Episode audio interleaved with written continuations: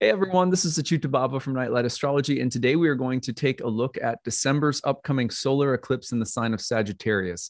This is a week of previewing. We started off looking at the pre- previewing Venus's retrograde in Capricorn with Pluto. We then yesterday moved into previewing Saturn and Uranus in December, and today we are going to talk about the solar eclipse that's happening in December. Now, why am I doing all of this? These are things that we'll talk about really close to the actual uh, dates, the actual events. But in my mind, because all of these tend to be very much more process oriented transits, eclipse seasons, eclipse cycles, um, when you're looking at Saturn Uranus as a whole history this 2021. Venus's retrograde is going to be a long process. I think it's good to prepare for these things a little bit out in advance. So today we are going to prepare for the upcoming eclipse in Sagittarius. We're going to look back at the dates and times of the previous eclipses. Uh, and we are going to um, take a look at this eclipse through all 12 houses, just really rapid fire, just to give you a sense of where it's going to land based on your rising sign. So that's what we will do today. In the meantime, I want to remind all of you that I am in fundraising mode right now for my annual Kickstarter. We just hit 300 backer mark. So I'm so thankful for all of your support. We are uh, 38 days left to go and 301 backers into our goal of 1367 backers. So we're we're well on our way to matching last year's backer total. And get there or not, you know, I'm just really feel really fortunate to be doing this work and sharing this love of astrology with all of you. If you like my channel, there's a lot of ways you can help. Um, you can like my videos, you can subscribe, you can get notifications for the channel. Uh, that tends to help the algorithm, from what I've heard. Um, you can send send up a prayer, uh, just that this channel would continue to be a source of good spiritual uh, insight for others, and and uh, that this that people would who come here would be blessed with astrology. You can pray for me that I would stay sane and continue to produce good content and that my spiritual practices would stay centered because it is in my opinion it's the you know it's the integrity of my spiritual practice that goes into creating this work that makes anything that's close to you know substantive in the videos. So um, at any rate all of that is appreciated. If you are able to donate i also deeply appreciate that and I want to point you to the Kickstarter page. You'll find the Kickstarter link in the comments section of this video and in the description. Someone has, by the way, been impersonating me and sending out messages like, contact me on WhatsApp for the best business plan in the universe or something like that. So please ignore that. I don't know. We've reported this person, but uh, they did it again yesterday. So at any rate, and apparently a bunch of astrologers have been dealing with this. Like, uh, astrologers that I know on Instagram have been having people make up accounts in their name and stuff like that. So, um, yeah, I'm not giving out WhatsApp invites or uh, anything like that, just so you guys know. But anyway, when you go to the Kickstarter page and you scroll down, you can pick up a variety of different exclusive videos. My Astrology of 2022 video is one of the rewards that I offer. So that's like my deep dive lecture on the astrology of next year that I don't actually, I'm not going to be publishing on YouTube or anywhere else. Um, and then there is a year ahead horoscope reading for all 12 signs for 2022. There are all sorts of different lectures. There's a really good one, Astrology for Total Beginners video. If you're looking to um, give someone a gift that's like, what is astrology all about? This is like a lecture for total beginners. What is astrology? Why do people do it? Is it a science, etc. Keep scrolling down. Um, there's a year ahead mini reading. There's only 49 of them left because those are the ones that I do personally by looking at your birth chart. Um, those are little little mini readings where I say this is your biggest transit of 2022 in your birth chart. Finally, um, all of my 2022 courses, the first year course that starts in June, the first year course that starts in November of 2022, my advanced programs that start in June of 2022, horary in year two, as well as my readings and passages course that starts in no- December of 2022. All of those courses are 50% off and more if you bundle more than one of them together. So you'll notice that toward the bottom. And um, yeah, we already have uh, quite a few people who've taken advantage of that. So thank you to all of you for for donating. Um, and uh, just know that when you support this channel, um, you're supporting a staff of people that help me, supporting me and my family. You're supporting all sorts of good projects that we have in the works, including a community herbal medicine garden. Eventually, we're hoping to have a, a donation-based reading clinic where students can come in and um, get uh, get an ex- experience reading and getting practice reading. People can get uh, really affordable readings in in return. And that idea from that actually came from when I was a kid. We used to we used to um, go get our dental work done by the students at the University of Minnesota, and that that was experience for them and a low cost for us. And that model just always stuck with me. So I thought, you know, that's it. That might be something that we can implement here as well so that there's an option for people who need a reading but you know don't have a lot of money and there's people who need experience and don't have um, you know always have the outlets to get it so that's something we have in the works as well uh, we're able to offer donation based um, tuition or um, need based tuition uh, because I don't have to have a bottom line because of the Kickstarter. So, so many things that we do to make astrology accessible, to make it this content free and available year round.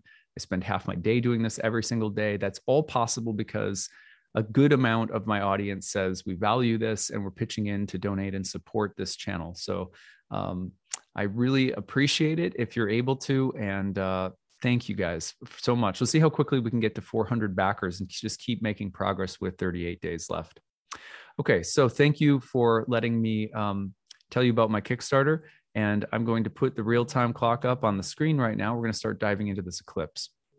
So, the main thing to know is that this eclipse is coming through at the new moon. So, solar eclipses are always new moons. And you can see here that we have, um, I'm going to pull them together so they're exactly at the same degree. So this is December 4th. It's about three in the morning in on Eastern time.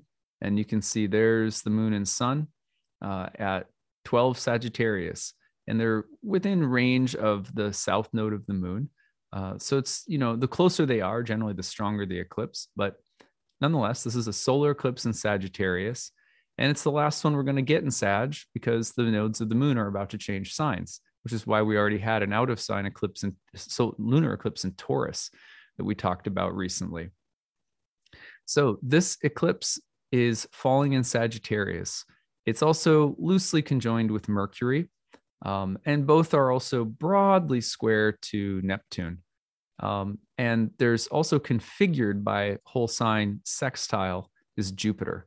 So some good, some, really some some interesting aspects, and I think overall um, looks to me like it's a it's not um, doesn't have the look of a really intense, nasty feeling eclipse. Some do, you know, some like our last eclipse uh, cycle that we went through with so many Uranian dynamics, Mars opposite Uranus. That was kind of a rough cycle. So this one to me looks a little better, honestly. Um, but here's what happens if we play this play this out a little bit. Let's take a look at the first quarter moment of the cycle.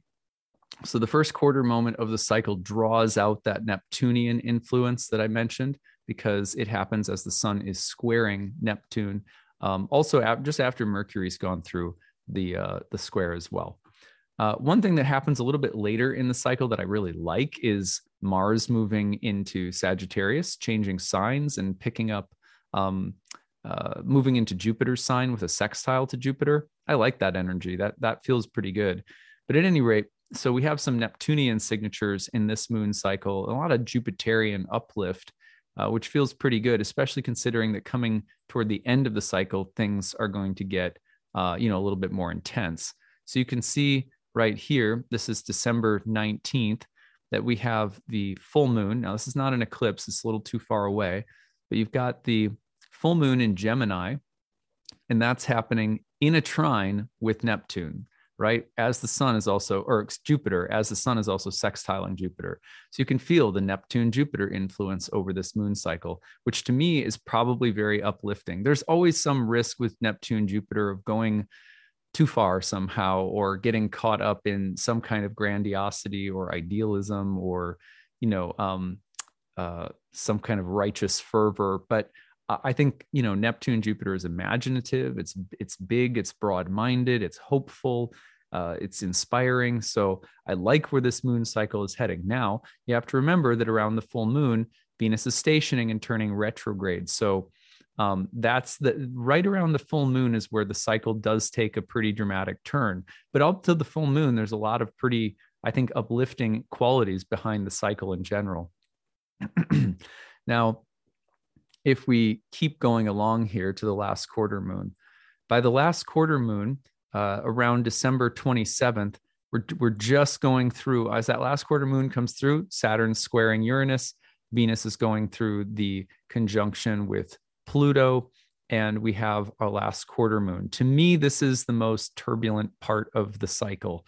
This is a part of the cycle that feels um, uh, like it's the work, the, the last quarter, the letting go of the moon cycle, which makes sense. We're coming out of eclipse season overall. And that, you know, that there's a process that's being integrated. So then if you go down all the way into the next new moon cycle, the next new moon cycle is in Capricorn. And that new moon cycle is toned by a trine to Uranus and the Venus Pluto dynamic. Jupiter has just changed signs and picked up dignity. Um, so I feel like there's good, even when you look forward to the new moon cycle that comes around the beginning of January, things look like they're going to get more, a little easier. So, you know, I think it's like from full moon through about last quarterish of the upcoming cycle is going to be a little bit turbulent, right? About the solstice through the end of the year. Um, but I, I, again, generally speaking, I don't feel overly worried about this particular eclipse cycle because it's in Jupiter's sign because Jupiter is making a big transition and uh, gaining dignity during this cycle because there's pretty good configurations to Jupiter throughout the first half of the cycle and so forth. But we do have that critical period of kind of in, you know intensity um, with Saturn, Saturn and Uranus in particular, right around the holidays and Venus turning retrograde too. So anyway, that's sort of the macro view let's not forget that these eclipses have a history behind them. So let's just take a look at that history really quick to sort of remind you so you can do some tracking. Where have you been with this um, cycle? So we're going to go back to here we are. Let's go back. So if we go back to about May 26th, you can see here that um, let's pull this into view. So you can see here that the lunar eclipse in Sagittarius happened on May 26th. So that that was right around last spring is when we hit eclipses in Gemini and Sag and you saw a very powerful lunar eclipse in Sagittarius right around that time. If we go let's go back a little further and um let's go all the way back into here we are. So yeah, so we're going to take this forward and see that there was a solar eclipse last year. You probably remember it's right around December 14th. So here's the solar eclipse that's coming through in Sagittarius, December 14th of 2020. And that was um, another Sagittarian eclipse with Mercury closely configured in Jupiter's sign, as Jupiter was also about to pick up dignity by virtue of leaving its fall. So there's this similar signature, you could say, last December and this December in terms of a transition from Jupiter with a Jupiter uh, ruled eclipse happening. Jupiter's getting sort of more positive. So a feeling of like a momentum change that looks overall um, subjectively good. All right. Well, we can go back a little bit further too. Let's go back to um, right about here. So we're going back to June of 2020. And um, gonna here we go. So you can see that the nodes of the moon are coming together um, right about this is June 5th. And um, let's make sure I got that. Yeah. So it's about June 5th into the 6th of 2020 that we would have had. I can't remember if that was an if that was actually a lunar eclipse or not, but that was your full moon in Sagittarius right as the nodes had changed signs. And I'm fairly sure that there was an eclipse right around that time. Venus was also retrograde at that time, which is interesting. So the eclipses got started at the time that Venus was retrograde. They're returning as Venus is retrograde again. So that's fascinating to consider. Okay. So, what I'd like to do now is I want to take a moment to just look at the house location of the eclipse to give you guys a sense of where this eclipse is landing. Um, and we're also going to be previewing Jupiter's change into Pisces. That's something that we're still that we have on the uh, map for December as well. So that's that's coming. In case you're wondering about that one. All right, so I'm going to bring this forward and let's put um, I'm going to put Aries onto the ascendant, and we're just going to walk through and I'm going to give you a quick, some quick keywords. So, if you are an Aries rising, the eclipse happens in your ninth house, a place of the higher mind and beliefs, religion, spirituality, long journeys, foreign countries. So, look for uh, continued, and this has been there for a while now. So, you could look back at the cycle that really basically they started around June of 2020 all the way up to now. How have things been shifting for you around? your um, your beliefs around uh, learning and education, teachers, uh, mentors, sages, uh, maybe travel abroad. It's kind of hard to imagine that with COVID, but yeah, so there you have it. That's where the eclipse is landing again for you. So watch for that topical area to be activated coming up here in December. If you're a Taurus rising, it lands in your eighth house. Debts, obligations, um, things that you're paying off, or loans that you're taking out things that people owe you or that you're you're owing to other people ways in which your resources are joining with other people's resources um, things that come from other people. Uh, also the potential for the topic of of death or inheritance um, those are all eighth house topics that can come up with the for taurus's taurus rising who has this, the eclipse in Sag in your eighth house. If you're a Gemini rising, it falls into your house of love, relationships, marriage, sexuality. So you watch for the changes that have been happening there to continue uh, coming up here in December.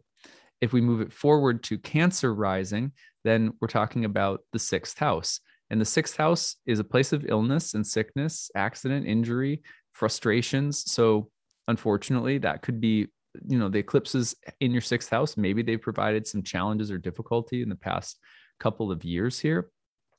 But also this is the house that uh, translates hard work into results over time. So maybe you're getting ready to receive the benefits or results of having worked really hard at something over a long period of time or maybe there's new projects that you are putting a lot of effort into.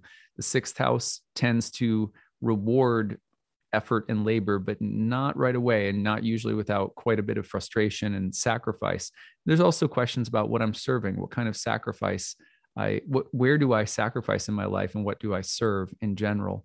So those are all the topics that could be coming up if you're a Cancer rising. If you're a Leo rising, this moves into your fifth house, and there's questions in the fifth house always about creativity, pleasure, joy, happiness, sensuality, um, and questions about whether um, you know are you feeling fulfilled you know creatively? And is there enough joy and laughter and spontaneity and play in your life? The topics of children and pregnancy and romance can be a part of this house. So look to the fifth house. If you're a virgo rising this lands in your fourth house which is going to be the place of home and family. So you think about domestic things living environment family karma and watch for changes continuing to happen there. And again, they've been happening for a while now, go back to about the spring of 2020. Now, if we go to Libra rising, this lands in your third house, place that's associated with your mind and your everyday environment, also with siblings and neighbors and anything that's that that constitutes the immediate, regular, familiar environment around you day to day, especially your mind, moods, emotions, mental states. Um, it's also a place of communication, technology. There's often an emphasis on, um, you know, the the things that we use every day. You know, like our computers, our laptops, our cell phones these days, that kind of stuff. But also questions about um, questions about using your mind how and why are you using your mind what kinds of changes are happening intellectually or mentally for you and how are they uh, contributing to uh, transformation in your life personally right now if you are a Scorpio rising, then this lands in your financial house. You can watch for changes related to money, finances, resources, cultivation of your skills and abilities. Two in the second house that could maybe profit you somehow.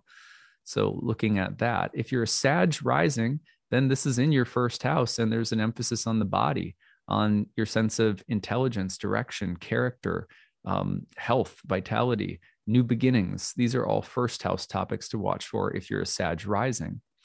If you're a Capricorn rising, this falls in your 12th house. Maybe one of the more challenging placements for eclipses, honestly, because the 12th house brings up what's in our shadow, what's in our blind spot that we don't see. And learning from that can be amazing in terms of the growth that's that's um, that's there for us if we become aware of what we're not seeing or what's undermining us somehow. Um, also, 12th house can be a signature of some period of isolation or turning inward or uh, getting some distance from the world a little bit. So you watch for that influence if you're a Capricorn rising. If you're a an Aquarius rising, this eclipse falls into your 11th house, which is the place of friends, groups, communities, allies. Watch for something new to get started there. And this is part of a season or cycles of change around those topics of groups, friends, colleagues, allies that's been happening since, again, June of like 2020. Finally, if you're a Pisces rising, well, this eclipse is happening in your career house. So you watch for something new that's starting, the seeds of something new that's starting to be planted there around your career. Uh, so that's just a quick run through. I wanted to give you guys a feel for the eclipse. Remember that the, the main thing I hope that you understood was just in seeing the Neptune Jupiter dynamism of this eclipse cycle with the sun in particular, that tends to be about um, there's a buoyancy, there's a hope, there's a sense of confidence and inspiration. Now, between the full moon and the last quarter, we're hitting Saturn Uranus, we're hitting Venus retrograde. So some of that's going to be tested a little bit, but there's definitely a, a, a spirit of upliftment um, that is present throughout this cycle. And remember what we're going to preview probably tomorrow. I'm not sure because it's Thanksgiving. Maybe we'll do it on Friday. Um, but tomorrow or the next day, we will preview Jupiter's turn into Pisces. So um, that's where we're heading. I hope you've enjoyed this week of previews. We just, again, we crossed 300 backers today. We're trying to keep going, see how quickly we can get to 400 and uh, keep this, uh, keep this fundraiser um, momentum going. So when you donate anything, $5, $10, you can pick up a reward. You can get half off to any of my programs. So um, your support is deeply appreciated. And I hope you guys have a great rest of your day. Thanks so much, everyone. Bye.